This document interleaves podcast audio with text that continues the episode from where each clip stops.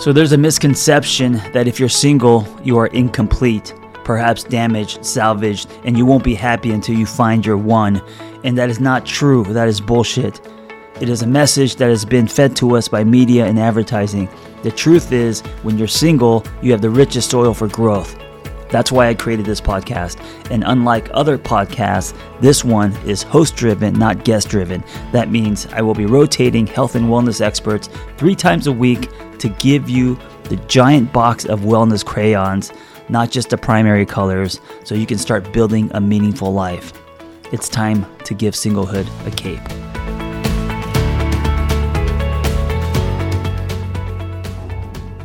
All right, here's where I want to start because there are so many ways we can go from what I'm about to say. You ready? Yes. All right. Two guys coming down the mountaintop of Idyllwild, microdosing on mushrooms as one of them talks about how he sold drugs, had sex with strippers, and we were on our way to the hardware store to buy a teapot. That's where I want to start. I love it. This is like the Mad Lib version of a podcast. Um, first of all, first of all, let me just say that the drug dealing was a long time ago, along with the fucking of the strippers. So, Sophie, please, uh, I know you know all these stories, but take this with a grain of salt. Yeah, you know, it's, it's actually interesting. Somebody taking the, uh, I'll go on the mushroom slant first because I don't really know what to say about the teapot. Um, but somebody asked me, obviously, um, I do a lot of addiction work. That's kind of where I, I center a lot of my work. And over the last, I'll say six to seven years, I've gotten more involved in what's known as psychedelic assisted psychotherapy, which is a a fringe part of the therapeutic community for sure. And somebody specifically asked me this question on a podcast, an interview recently, which was, do you feel like there's a real conflict there between using substances like psilocybin or MDMA for trauma or ketamine and doing work with people who are addicted to drugs? And I think I can give the best answer not only from the research side of things, which I've been. Wow! All right, that was loud. That was you at 22. It was. with, yeah, a, with it, a gun under your seat. it actually was me at 22. Cash in your back pocket. um, That was a black Camaro that was going like 120 just past us. yeah, it was that, that guy. That guy was in a hurry. Um, so I have seen and have been part of hundreds of people using psilocybin, not only in a professional setting, but also when I was drug dealing. So 22 years ago, when I was selling drugs, I would get psilocybin mushrooms, but I would get them in large, black, hefty bags, like you know those, whatever, 10, 15 gallon bags that you would put in your trash, whatever, 50 gallon, the massive, massive ones. Uh, and I would buy four or five of those at a time. So a lot of experience with mushrooms. I've never met a single human being addicted to psilocybin. So that's one of the reasons why I feel pretty safe with it as a medication. And the other piece for me is just about a tool to help. So you know, John, you and I, we help people who really struggle in life, and we seem to have no problem giving people antidepressants or anti-anxiety medication. But when we get into these drugs like psilocybin, people freak out, and so we uh, part of the reason we did Well, well, they freak out because it's all new, and it's kind of uh, the wild, wild west right now, right? Yeah, and I think it's new for Western civilization. It's not Yes. new. It's yeah, yeah, yeah, yeah. yeah. thousands of years in traditional cultures, but we get really, really scared of that stuff. So we did some psilocybin mushrooms. You barely even felt it yesterday. Yeah, I barely felt it. We Uh, microdosed, yeah. yeah, we, we microdose a little bit. But for me, psilocybin mushrooms, and this is what the research shows, they um, at full dose at least, they they help people overcome depression. They help people sort out really existential problems. And you know, whether we like it or not, we were talking about this. We live a very um, privileged life, right? Yes. We got to take time off work essentially and do a working vacation in the mountains. Um, people deal with a lot of stress, a lot of anxieties, and I see these medications really helping, whether you need a teapot kettle or not. Well, okay, so uh, you went through the uh, door of uh, psilocybin, which I think is great. We should talk about this for your uh, choose your own adventure. I was thinking, so there are so many elements here. When you when when you two dudes going down the mountain, first of all, to me, oh fuck.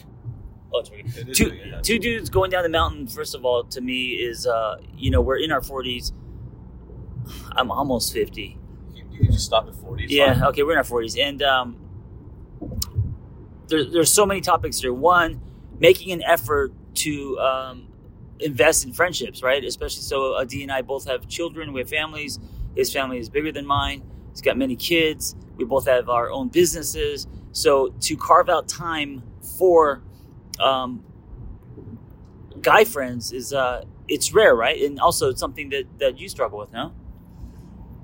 Yeah, we were talking about this a lot over the weekend. This was the first guys trip. No, the second guys trip I've taken in a decade. And Wow, in ten years? in 10 years. And the last one was last year. Yeah, so you work from home, you work out alone, you do a lot of Zoom stuff. I mean, you do stuff where you're helping other people, but as far as like social connection or guy friends, I I mean, you also, you and Sophie, you guys are very social with friends, but as far as kind of like um, guy friend stuff, that that that's not a common in your life. And also, what's the effect of that? Yeah. Um, so not just guy friends, friends in general, but we can talk about why the I used to have a lot of women friends, and that kind of ended in my relationship with Sophie a, lo- a while ago for specific reasons. But yeah, I grew up around my mom and my sister. Kind of men always felt. I, I think I when I was younger, I felt intimidated, so I never really created a lot of long term uh, male relationships. Even by the way, all my all the sports I did my whole life. I was a swimmer, I was a tennis player. Uh, and so all the sports were single sports. Like I was, it was up to me and me alone Oh, no team. no team sports when I was growing up at all. So there's definitely a cost. Uh, I think I would say one of the biggest costs, unfortunately, especially as somebody who is in the helping space, and I tell this to people all the time. I I live, I think we all do, but I live a very um, self perspectived life, if that's a if that's a term, right? I see everything through my own eyes, and I interpret it through my own lens. And I think you can get trapped in that really, really easily. So one of my favorite parts was not working. I mean, we did a working vacation, but my favorite part of not working were where we, you and I, were just shooting the shit, talking about stuff, because I get to see the world through somebody else's eyes, and I think that's really, really important. And that is the thing that I miss the most, probably about not doing this enough. Also, you did many squats because you're with me. I did a lot of squats. Glutes are hurting. Yes. Uh, I think as we get older, this is important. And um, this is one of the reasons why I invited Adi with me up here is um, not only because I'm afraid of ghosts and I didn't want to sleep by myself, but uh, I wanted to have some time with another dude, have some conversation. And I got to say, you know, there's something you get from your guy friends or if you're a female, your your your girlfriends that you just don't from your partner. And uh, yeah, I, I and I think it's, it's important. It should be threaded into your life. Okay, the other layer here is uh, going to get a teapot, and one of the things that um, one of the things that Adi and I uh, were talking about, and I got to give us both points for this because uh, I think it's rare. We were ta- talking about. Um, labor in um, the domesticated life.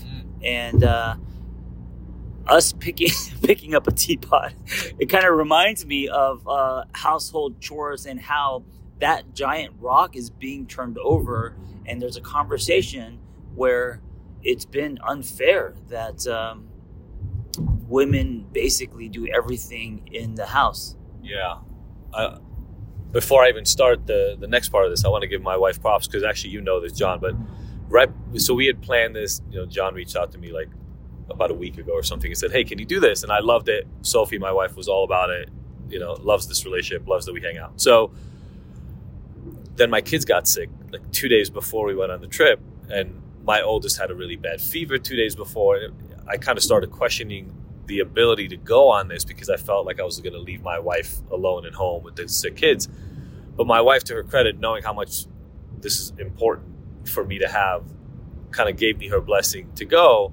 And yet, throughout the experience, I still feel this um, this pull, knowing that she's left alone at home. But this conversation about the imbalance, the way Sophie talks about it is is this, and I think it's really fair she says, Look, before we had kids, we didn't sit down and make an agreement that I'm going to be responsible for everything.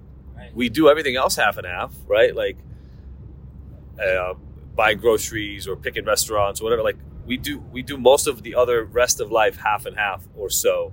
Why is it that when it comes to going to the kids' school or making sure that they have what they need for breakfast, not actually breakfast I do on my own, but like for their lunches or all these things, arranging Laundry- babysitting, laundry, laundry, dishes. Why is it that it falls on me? Arranging for a house cleaning, whatever. Um, and that's been a very fair and yet difficult conversation to have over time. So I think I mentioned this to you yesterday, John, but I've been picking up more. But you mentioned something really smart from the book Fair Play, right? Um, which is, it's not, yes, some of it is about the actual doing of the things. Like I do more dishes and I make all the breakfast and the food in the house pretty much. But it's the emotional and psychological load of doing the planning over and over and over that is really I mean, I would say 80% or if not 90% on women with kids. I'm paraphrasing here, but uh, and by the way, if you want to listen to uh, Eve Rodsky, who wrote the book Fair Play, um, you could just dig and search in uh, my podcast collection. But she says, "What if you approached your home life like you would your business life?" And I don't think we do that because I mean, I grew up with old school Korean parents where my dad would be yelling to my mom to get him a glass of water. And she would she would do it. And my dad did no dishes. My my dad did no laundry. My dad did nothing. I was taught nothing. And so by the time i was you know 29 i got married i didn't even know how to make my bed you know? And so yes today uh, a lot of the conversations that vanessa and i have been um, having recently was um, what does it look like? The distribution of domestic labor where pe- people feel um, where it's not lopsided you know? And especially today where yeah women are building empires it's not fair.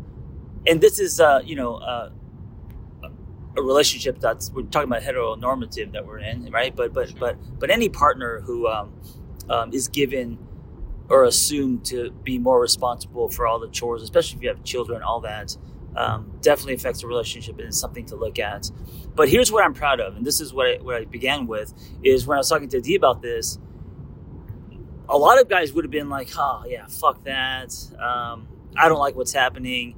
Men are turning into, you know, men are softening, or we're losing our stand, our stance or mojo or whatever." But Adi actually took a beat and he's like, "Yeah, you know, there's actually there are some things that I can do more of, and uh, that's contagious, and that makes me look at my own um, stuff and taking ownership and." here's a great example of how men could actually sharpen each other. You know, I've learned, I've worked with thousands of people by this point, and I just said this on a group I was leading last night.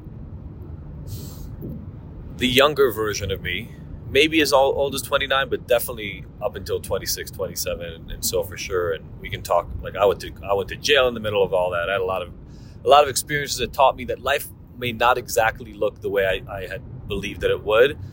And the perspective that it gave me over anything else is if if I'm to be successful in this life, whatever that might mean for me, there's a lot left for me to learn and understand.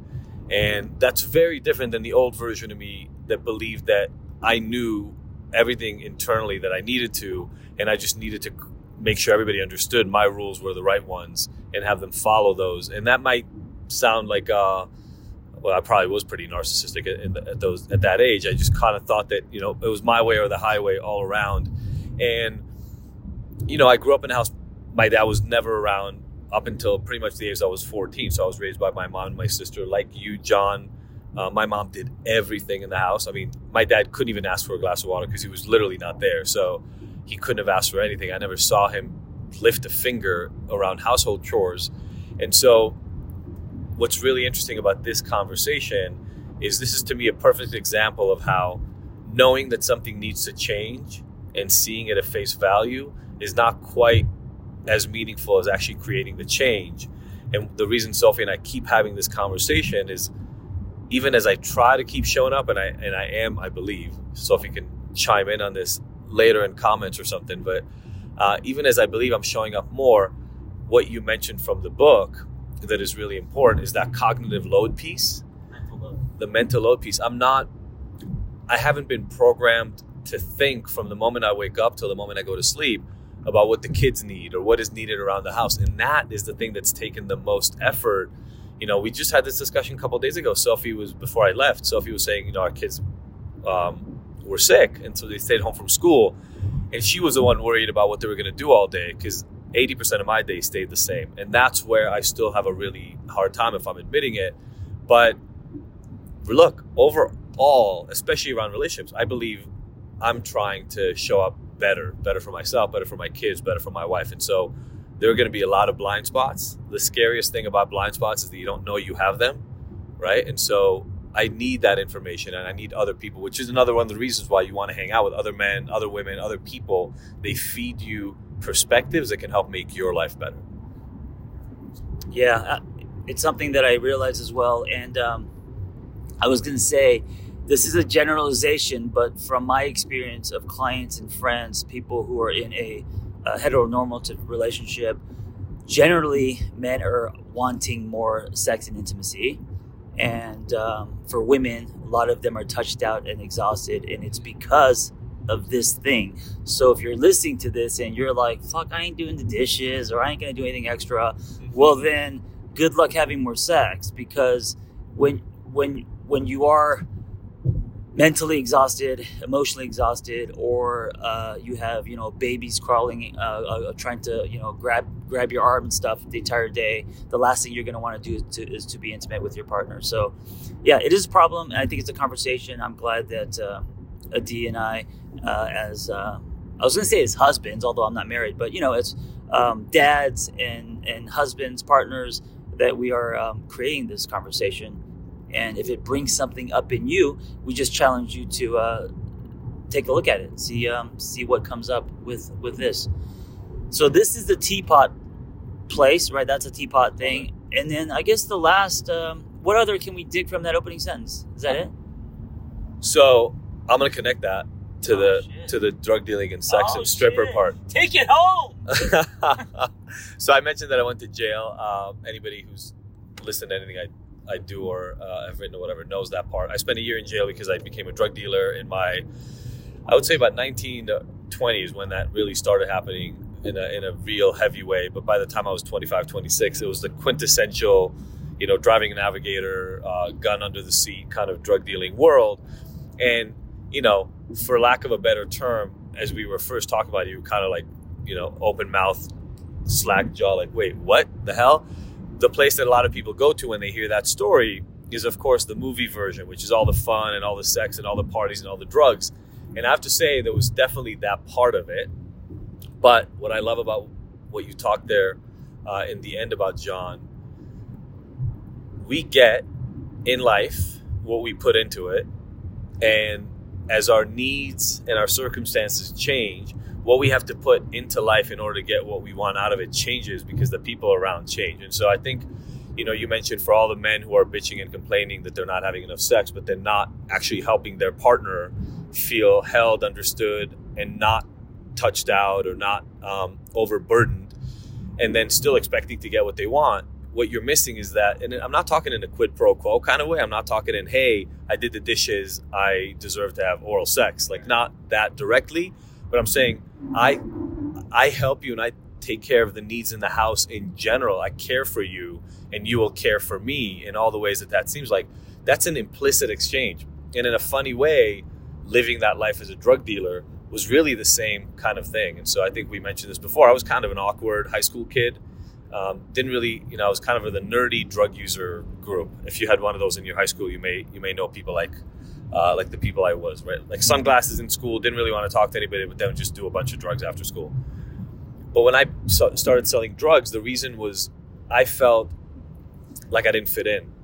But if you had drugs and money, people treated you like you fit in, whether they liked you or not. And so what I gave other people was a good time. I could give them their drugs, they gave me money. Um, the girls I did it at the time wanted one or the other. They either were into the drugs or into the money. And so there was an exchange. And it was never an explicit exchange. I never said to somebody, hey, uh, you and I hook up, therefore here are drugs. But we would all party together and became kind of part of the scene. And so, you know, that fit my life when I was 22 years old. Part of it were fun, part of it was terrifying. That's why I had a gun. But now as an adult, the same thing happens. And whether it's investing time in your friendships because they're meaningful and they provide um, perspective and calm and allow you to get grounded and centered in your everyday life or taking care of the needs in your relationship because that's your home. Psychologically emotionally physically that is your home. And if you don't take care of it it's going to lose its shine. It's going to you know it's going to be neglected like a house that is neglected. I think it's important to really pay attention at least internally to what you bring to the equation and if any of us are bitching about not getting enough of what we want out of life we should at least start with making sure we're investing enough in all elements of that life before we start looking at what other people can do to help us. Yeah, it's a great note to end on. And I got to say that uh, this what's really hard is you got to get to a place where you want to do it. You're not doing it for the blowjob, right? You're doing it because um, it defines who you are. You're doing it because you you want to create that kind of space. You're doing it to set an example. You're doing it because it's your definition of you know, man, or you're doing it because it's your values. Um, and so by creating that space organically, um, other things line up, right? So I think if many, if everyone um, decides to, you know, uh, all hands on deck, and here's what I want to do, not for you, but for me, and it's going to affect us, then there's no resentment. Then, you know, there's it's just going to ripple, and everything's going to be um, everything's just going to be better. Your life is going to be in color instead of uh, people trying to force or uh, having expectations and then other people having resentment because they're, they're doing things they don't want to do. Amen to that. Yeah. So, anyway, just a, a few reminders in this episode, starting with uh, friends, how important it is to spend some uh, time with friends. Uh, teapots? Teapots, domestic labor imbalances. What else? And then we had uh, something about drugs and something about drugs. And yeah, sex. drugs and sex and all of that. Thank you for listening. You can find Adi Jaffe at. Uh, I have a podcast, Ignited uh, IGNTD, and then you can find me at IGNTD.com, ignited.com. That's Dr. Adi Jaffe. Hey, if I was a doctor, I would order everyone to call me doctor. so I don't know why you don't. All right. Thank you for listening. Be well. I hope that episode was helpful. Hey, listen, if you want to share your singlehood journey, if you've gone somewhere and come back, if you have revelations and wisdom, please share your story. It's going to help other people. Nothing makes us feel more connected than hearing other people's stories. So just send me the audio of your story, and you could just record it directly from your phone and email it to theangrytherapist at gmail.com. Also, if you want our Single on Purpose newsletter, go to singleonpurpose.life. That's singleonpurpose.life. You will get tools and articles and other people's stories and also uh, Zoom links to private gathers. So if you want to join our community, go to singleonpurpose.life. Thank you for listening. Be well. We hope you tell a friend. I've been single for probably eight years. And by single, I mean I have had relationships in that time, but not serious long term commitments. I was married for 10 years before that, and that relationship was 15 years long, and I had three children. I think I've had quite a journey since then at first, when I left my husband, I felt really exhausted by everything that that relationship entailed, and we we had two big families, and um, it, it, was a very busy, chaotic life, and uh, I I just felt exhausted by it all, and coping with the children when they were young, and there there were lots of other issues involved that I won't go into, but I felt a great sense of relief and release from that relationship. And I think from then on, I was 40 at the time, I went on a second teenage spree and I just went out and had lots of fun. I remember going up to London every weekend almost, and I used to stay in really lovely hotels and I would go out clubbing and go to cocktail bars and I was just having fun. I hadn't had fun like that independently on my own as a an older woman, yeah, I hadn't had any fun in my marriage. So I was really catching up on lost time, it felt like. And that was great for a few years. I did that for about two or three years. And then I had been using dating apps, and the dating scene was quite challenging, I'd say. But I think when you are having the mindset of it just being casual encounters and it being fun, then it's absolutely fine. But the moment you switch that perspective towards trying to find a longer term relationship, I didn't have as much success, to be honest, and I still don't. Um, I suppose because I'm someone that works for myself and because I'm a single parent, I don't have a great deal of time to dedicate towards interests that might bring me into contact with a like minded person. So I have used dating apps.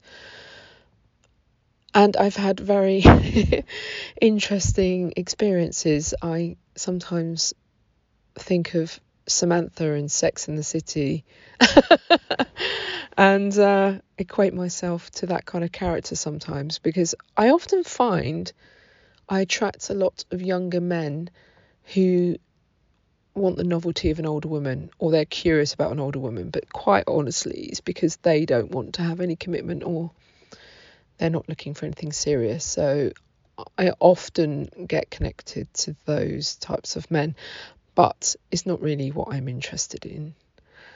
Um, I suppose because also I'm intellectually or spiritually a very open and exploratory person.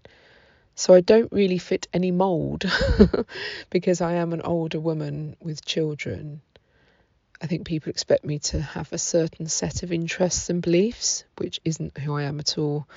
I'm a very open minded Aquarian who likes to really investigate the world and uh, I'm interested in all manner of things that I think are quite eclectic.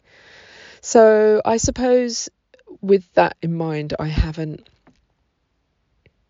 I haven't really found the perfect match, and I think part of this why I have recorded this has it's been because it's been a personal journey of arriving at a place where actually my life shouldn't be a quest of trying to find the perfect match. It should be about actually a quest towards finding myself and loving and enjoying myself and my own company because essentially it might be reality that I don't ever find anyone that is a perfect match and then I would be by myself and you have to come to terms with that.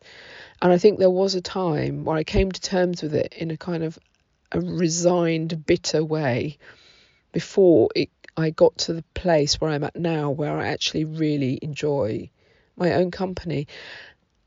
And it's almost gone to the other extreme as to where now I'm almost reluctant to meet someone because it would infringe on my own enjoyment of my life, which is a strange paradox. But there you go. That's my story of why I choose to be single at the moment and be happy with it.